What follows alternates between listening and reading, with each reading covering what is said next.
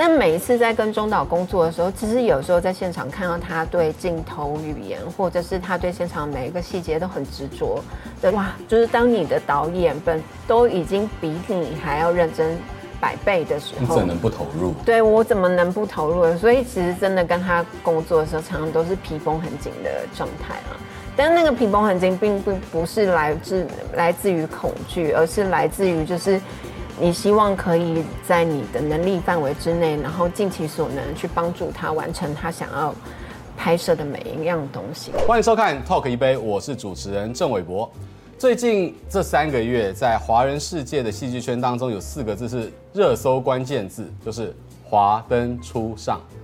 华灯初上，它不止在这个演员当中的这个演技的竞逐是非常的精彩，它在它的这个剧情当中的纠葛跟让大家想要一直去思考到底凶手是谁，一路的这个悬疑持续到了第三季，而更重要的看点就是这个戏剧里面所有演员的造型了，不管是很复古的这个半屏山，或者是非常华丽的这个服装，都为大家所热烈的去讨论。那究竟这背后的这个魔术推手是谁？我话不多说，直接邀请到了造型指导许丽文老师。大家好，各位 Talk 一杯的观众朋友，大家好。所以其实我觉得用美感去讨论的时候，通常。很难真的达到一个共识，所以我们都还是用就是人物来做出发。那就是像刚刚讲的，就是那个百合，我们讲的三口小月子。那没错，那个冷艳的形象跟他带点神秘感，就是导演很喜欢。但是他那时候一看到的时候，他就说。嗯，这是谁啊？这是潘迎紫嘛？对。然后就说，然后就其实就是还蛮可爱的反应。那确实，潘迎紫也是我们就是在八零年代就是台湾的电视史上非常著名典型的人物。对。所以我觉得啊，某种程度就是，如果说大家可以这样慢慢的往下去联想，其实就可以就是越把这个角色的形象越来越活化。你平常都会在现场盯场吗？嗯，其实我必须跟老师说，就是我们拍摄《华灯初上》的时候，我们同时在拍摄另外一部电影《瀑布》，所以那时候其实有一个，哦，你的美学落差好大。对，另外一边是妈妈有病哎。嗯，所以我我我必须老实说，我那时候非常的幸运，因为《华灯初上》我们是在呃中影搭棚，然后刚好《瀑布》也在中影搭棚，跑场。所以就是其实有的时候就是就是在《瀑布》，然后看一下小静跟平文。然后就是他们中间那个发生一些事情，然后中场休息的时候就可以冲到华生树上，然后看一下我的小姐们现在怎么样的这样对。所以就是非常感谢我们的剧组，两边都很贴心，让我可以两边可以很快的移动。对，不过我觉得还是嗯，就是趁这个机会还是要特别介绍一下，因为其实造型师只是一个。起头的工作，然后我们可能是负责就是规划整体的样貌，可是实际我们都还是要一个非常坚强的造型组，然后去把所有的细节，然后还有就是所有的美学去执行到最好的一个状态。所以其实刚刚问我说要怎么兼顾，那其实也都是因为我有非常好的造型组，才可以让我两边兼顾这样。里面的导演的人格跟这个性格跟这个做工作方式都不一样。那就让我们来聊聊钟孟宏导演吧，他应该是你担任造型指导的，呃，常年合作的最密切的伙伴。其实我觉得跟钟导的合作非常的有趣，然后，因为其实我个人的第一部电影长片《停车》就是跟钟孟宏导演一起合作的，这样，那也这样一路下来，其实几乎钟导个人的每一部，就是他做导演的每一部电影，其实我都有参与到。所以其实、也都入围到金马奖。也，然后呢，所以就是我觉得那些那些就是大家团队上面的默契，然后包括就是不只单纯就是跟中岛本身，还有就是我们整个工作人员，大家彼此的关系都是非常紧密的。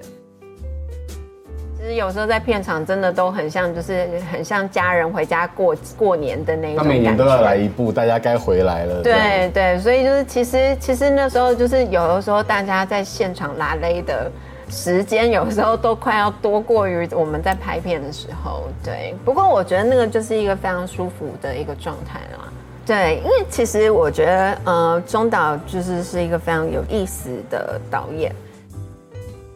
然后，其实我有一点就是，其实我一直就是常常在拍片，就是跟跟就是每拍一部电影的时候，有时候都会去思考说，就是自己的工作定位或者是自己的工作态度有什么需要修正的地方。那每一次在跟中导工作的时候，其实有时候在现场看到他对镜头语言，或者是他对现场每一个细节都很执着的状态，又或者是。当每一场戏喊卡了之后，他一个人在旁边，就是去思考下一场戏怎么拍。就是他是非常专注在创作面上面的一个导演，然后包括他自己对创作以及拍电影的欲望是非常强烈的。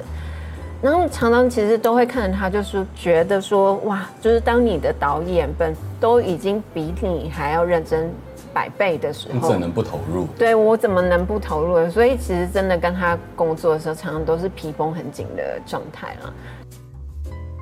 但那个皮绷很紧，并不不是来自来自于恐惧，而是来自于就是你希望可以在你的能力范围之内，然后尽其所能去帮助他完成他想要拍摄的每一样东西。所以其实我觉得他。他是真的在现场，就是对工作人员来说是非常有，就是工作魅力的一个导演，因为你真的就是会很很需要去投入他，就是就是所塑造的那个氛围里面。所以当造型师一定赚很多吗？其实这也是另外一个谬论，因为其实当谬论对谬论，所有的器材都很贵。然后包括就是你要准备的，例如说发型师一把剪刀，有上万块都有。然后他们就是其实有很多东西是耗材的部分，其实那些东西都是需要你自己去准备的。然后又加上平时又需要喝一些小酒，然后去安慰身心灵。所以其实 其实那个就是我们通常就是因为做造型致富的人，我觉得颇少。这部《华灯初上》上演的时候，杜兰朵他说：“不然来开一瓶最贵的杜兰朵三十五年。”开始引起酒吧界的轰动，没有人听过这一瓶酒是哪一个酒厂或是哪一个酒的。后来就一个酒商有解答说，因为他们没有酒商的赞助，所以说才会有杜兰朵三十五年这个虚构的酒名出现。我在设定这个酒款的时候，是因为之前我以前住在条通附近，那里面他们只要他们的门一打开的时候，或送客的时候，里面就会飘出阵阵的那一种烟味。有点像是现在那种钱柜打开包厢的那时候的味道。那我在里面呢，就是加了像那个白兰地啦、艾雷岛的威士忌，然后去增加它的烟熏味。然后呢，以前的人他们在喝酒的时候比较少在喝威士忌，大部分都是喝白兰地。为什么？因为白兰地比较甜，那日本人也比较喜欢甜的味道。所以其实我们是把它设定在于就是白兰地跟威士忌中间，但是是浓度比较高的酒款。我们加了许多种甜的元素的。酒在里面，然后再来就是雪茄叶。雪茄叶是主要是让他觉得说它是一个很旧很尊贵，就是一些比较老板的那种阶级的人会去做的事情或是享受。所以我们就这样去设定设定了一个杜兰朵三十五年的元素的一个综合体。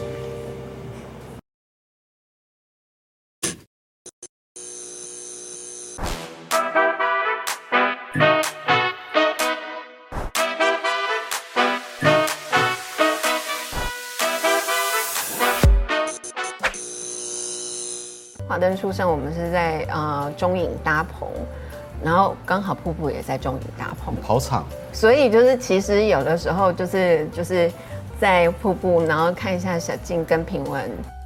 然后就是他们中间那个发生一些事情，然后中场休息的时候就可以冲到华灯初上，然后看一下我的小姐们现在怎么样的这样，对，所以就是非常感谢我们的剧组，两边都很贴心，让我可以 两边可以很快的移动。这个皮绷紧的这个工作强度之外，我们来现在聊聊一些轻松的，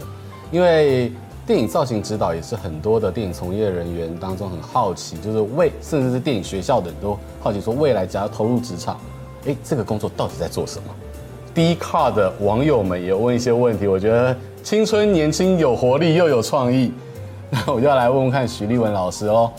呃，第一题这是网友提问是。造型师要准备那么多衣服，应该要能够搬很重，体力很好。对，就是其实这件事情，我真的要就是呃再三的呼吁各个就是年轻有为想要加入这个电影行列的年轻朋友们。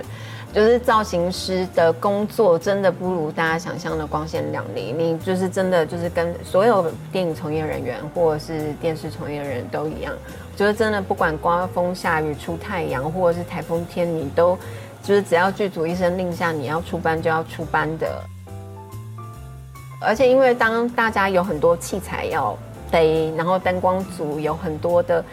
超重的灯要搬，然后或者是像制片组，他们有很多的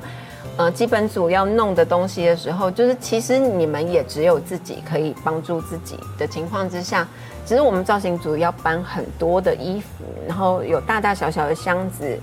然后就是不同大小，然后跟重量的衣杆，然后有的时候那个来的那个套数一下就七八十套。所以其实大家真的都是在一个高强度，然后跟跟非常就是需要体力的一个状态，然后在工作的。那所以就是其实没有一个强健的心跟体力的时候，就是真的就是这件事情没有那么轻松。这个身心都要够坚强啊。对对对，身心灵的负担其实真的都蛮大的，难怪要常常煮这个热红酒哈。来，第二题，还有是我们在看剧的时候，常常都会对于某一个角色，网友就会说那个演员那个角色的造型真是灾难，是不是得罪了造型师？有人敢得罪你吗？对，就是其实像如果现在要讲一些暗黑的内幕，其实我们有的时候也会很爱。讲一些就是哦，如果今天演员得罪我们，就要在他衣服里面别别针啊，然后或者是这好像日本高校情敌在做的事情。对，然后又或者是就是可能私底下要做一些草人扎针的举动。可是其实说实在话，我必须凭良心说，我觉得就是拍这么久的电影以来，其实台湾的演员真的是非常敬业，然后跟非常认真的，所以真的没有任何一个演员的名字出现在我们的稻草人身上这样子。哇，台湾演员真的是，我觉得是宝藏啊！对，真的是宝藏，请大家就是就是爱用，呵护爱用。对，剪头发很贵，所以当造型师一定赚很多嘛。其实这也是另外一个谬论，因为其实当谬论 对谬论，因为当你今天好了，可能或许我们平均的收入看起来或许可能比一般上班族相对稍微高一点，但因为所有的器材都很贵。然后包括就是你要准备的，例如说发型师一把剪刀，有的上万块都有。然后他们就是其实有很多东西是耗材部分，其实那些东西都是需要你自己去准备的。然后又加上平时又需要喝一些小酒，然后去安慰身心灵。所以其实 其实那个就是我们通常 就是因为做造型致富的人，我觉得颇少。就是过过生活，因为刚刚丽文老师说的，这个很多的营业成本，甚至沉没成本都算在里面，然后工时又很长，对对，还有那个职业灾害需要心灵抚慰，你说这样的一个酒也不是很便宜啦。对，而且其实有的时候常常就是你高强度的一个工作之下，就是大家会需要休息一段时间，而有时候有一些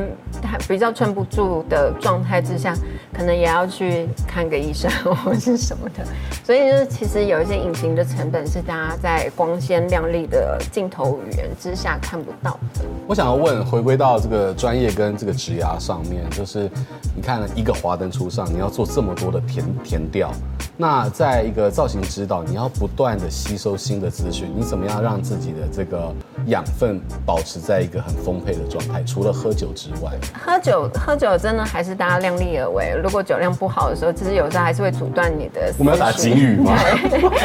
但是问题是，其实我觉得还有一件事情，对于创作来说，我觉得很重要是你要懂得过生活。那所谓的过生活，不一定是你一定要就是去就是嗯，就是让自己的生活看到多么富裕或多么体面的一面，而是就是其实生活有很多的小细节是你的创作灵感的来源。那包括你在走路的时候，可能看到路边的一个一个路人的一个状态，又或者是又或者是你可能在就是呃，比如说阅读的时候，然后会会会看到一个就是可能会比较触动你的一句话。其实那一些东西都是创作灵感的一部分。所以就是其实每个人对于生活的体验，其实有时候都可以去转化成一种创作的能量。所以。其实过生活是很重要的一件事情。如果说你一直在消耗你自己，然后把自己处在一个就是就是快要宕机的一个状态，有的时候其实不是很能让你的思绪很清晰。所以，其实我觉得好好的过生活其实是很重要的。我觉得在做创作者来讲，生活感我觉得很重要，而且能够把这个将就的生活做成过成讲究的生活，也很不容易。对，因为其实说实在话，讲究又或者是像我们刚刚讲的美感，美感。就是有的时候也都是一些比较主观的语汇，但是其实你只要让你自己过得，就是你自己在那个当下觉得是舒服的时候，其实其实有的时候就可以获得一些不一样的能量。那又或者是有时候当你自己在没有那么状态没有那么好的时候，其实有时候那些负面能量也是可以转换的。因为像我自己也有度过一个不是那么好的一个状态，因为就是以前就是经历过，就是我在工作的时候，然后，呃，我的父亲过世，所以那时候其实对我来说还是一个比较黑暗的一个时期。但所以是因为，呃，也是因为在那个时候，然后可能我有一些想法，那我就在我可能没有那么多工作的时候，我就把这个东西，然后化为文字写一个剧本。那当然，我的文字是不成熟的，那个剧本可能也不能看。但是其实我觉得那些东西都是把怎么把你的心念去转化成一种创作的能量，其实还是对自己是蛮有帮助的。尤其是如果你今天写了一个剧本，有时候对你阅读剧本也很有帮助，就是。你才会知道说哦，换位思考。今天当编剧写这个东西的时候，其实他可能是怎么去想象这件事情的。所以其实我觉得都还是蛮有意思的，就是所有的一一切事情，它都是有关联跟因果的，而且要懂得把这些压力转化成养分跟能量。对，我们好奇的是，你在读剧本的时候，文字在读，马上脑子里会出浮现影像？嗯，其实我觉得这个是一定是必然的，不管是就是嗯，这个真的是影像创作者必然的一个需要的技能。我觉得相信就是不管是造型美术或摄影也好，就是我们在阅读剧本的时候，同时就已经在想说这人物要怎么呈现，然后这光要怎么下场景，要怎么怎么就是呈现这样。就是其实这一些东西都是我们可能会需要就是很直觉的去做的一些事情。但是我觉得，可能创作者还有一个很重要的关键的技能，除了想象力之外，还有就是沟通的能力。因为其实电影真的是一个群体的工作，一个组这么大组，对对？对，那其实有的时候并不是代表说你今天你的直觉，或是你的判断，或甚至于你的美感就是绝对的。因为就是像刚刚讲的，有很多东西都是很主观的一个意向。那你怎么去就是跟人与人之间的沟通，然后去把它转成一个比较丰富的一个样子，就是其实这个东西其实也是很需要去训练出来的。对，所以沟通能力其实我觉得还是有的时候可能比你的想象力或许还要来得更重要。所以要成为台湾电影产业当中第一名才貌兼备的造型指导，没有那么容易。对，我可能有的时候平时都没有在靠沟通，都是在靠一些恶势力的部分，例如说可能臭脸啊或什么，那大家可能就会有点敬畏这样。所以今天我要给你一个就是澄清的的机会，最后在节目的最后，所以你的臭脸其实只是。就是我就只是脸长这样。好，大家知道了，所有的监制、所有的导演、所有的演员知道了，即便是大牌演员，以后看到丽文老师，他只是因为长得这样，长得美，并不是因为他天生臭脸或那个时候脾气不好。嗯，脾气不好也是真的。对，我不是我这这个东西我也没有办法，就是去澄清，就是或者是去否认，因为其实真的是。对啊，我觉得脾气这件事情，真的真的是从小与生俱来的。嗯，但是我觉得今天很高兴的丽文老师来到现场，哎，跟我们分享到，不只是华灯初上，不只是做这样的一个工作，你需需备具备怎么样的努力啊、技能跟心理状态，还有很重要的就是生活感，你要能够融入生活，你的作品才能够去说服在这个电视机前面所有的观众朋友。今天再次感谢所有的观众朋友收看我们呃 Talk 一杯，邀请到了这个电影业界最美、最具备才气的造型指导许立文，也谢谢大家今天的收看，记得要持续收看 Momo TV 七十五台，还有订阅我们的 YouTube 频道，按赞，开启小铃铛，拜拜。辛苦了，辛苦了。天哪！为什么是天哪？你讲的很好啊。没有，我觉得纯粹就是讲话或者是电访我都还好，但是就是只要有摄影机摆在那边的时候，我都会觉得腋下都是汗这样。张张震就会说，你就知道我们在这个镜头前面也不容易啊。真的，我觉得其实当演员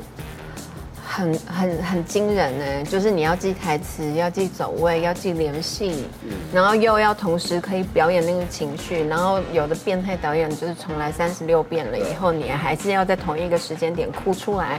这真的是就是非常惊人的一件事，而且是可能是已经翻班了，全场五十个人就等着你，最后你到底过不过得了的时候。然后，然后可能就是奇怪的造型组，然后可能也在旁边吵人扎针了这样子，然后你心理压力又很大，但是你还是得哭出来，这样